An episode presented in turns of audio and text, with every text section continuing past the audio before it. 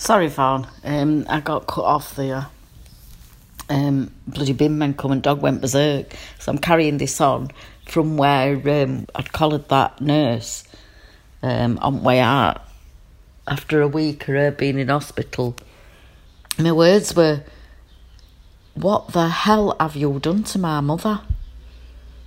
And he says, Well, it's underlying uh, condition, isn't it? And I looked at him, I says, What underlying condition? He says, uh, Well, she's got dementia. Wham! That knocked me for six.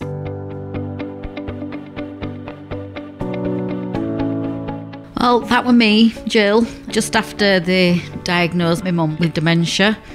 There were the voice notes that I sent my pal Yvonne, and there were many of them.